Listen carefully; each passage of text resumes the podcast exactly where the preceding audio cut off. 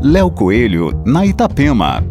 Olá, ouvintes da Itapema. Após fazer o ensino médio e o ensino fundamental em escolas públicas, a graduação e uma pós-graduação na UFSC, o engenheiro de materiais Daniel dos Santos Ávila foi contratado pela Universidade Técnica Delft, na Holanda, para trabalhar numa pesquisa voltada a desenvolver novos tipos de aços de alta resistência, tendo concorrido com 150 candidatos à vaga. Daniel também fará doutorado na universidade a partir de outubro e por isso está comemorando a exitosa defesa de suas dissertações de mestrado na área de metalúrgica do pó.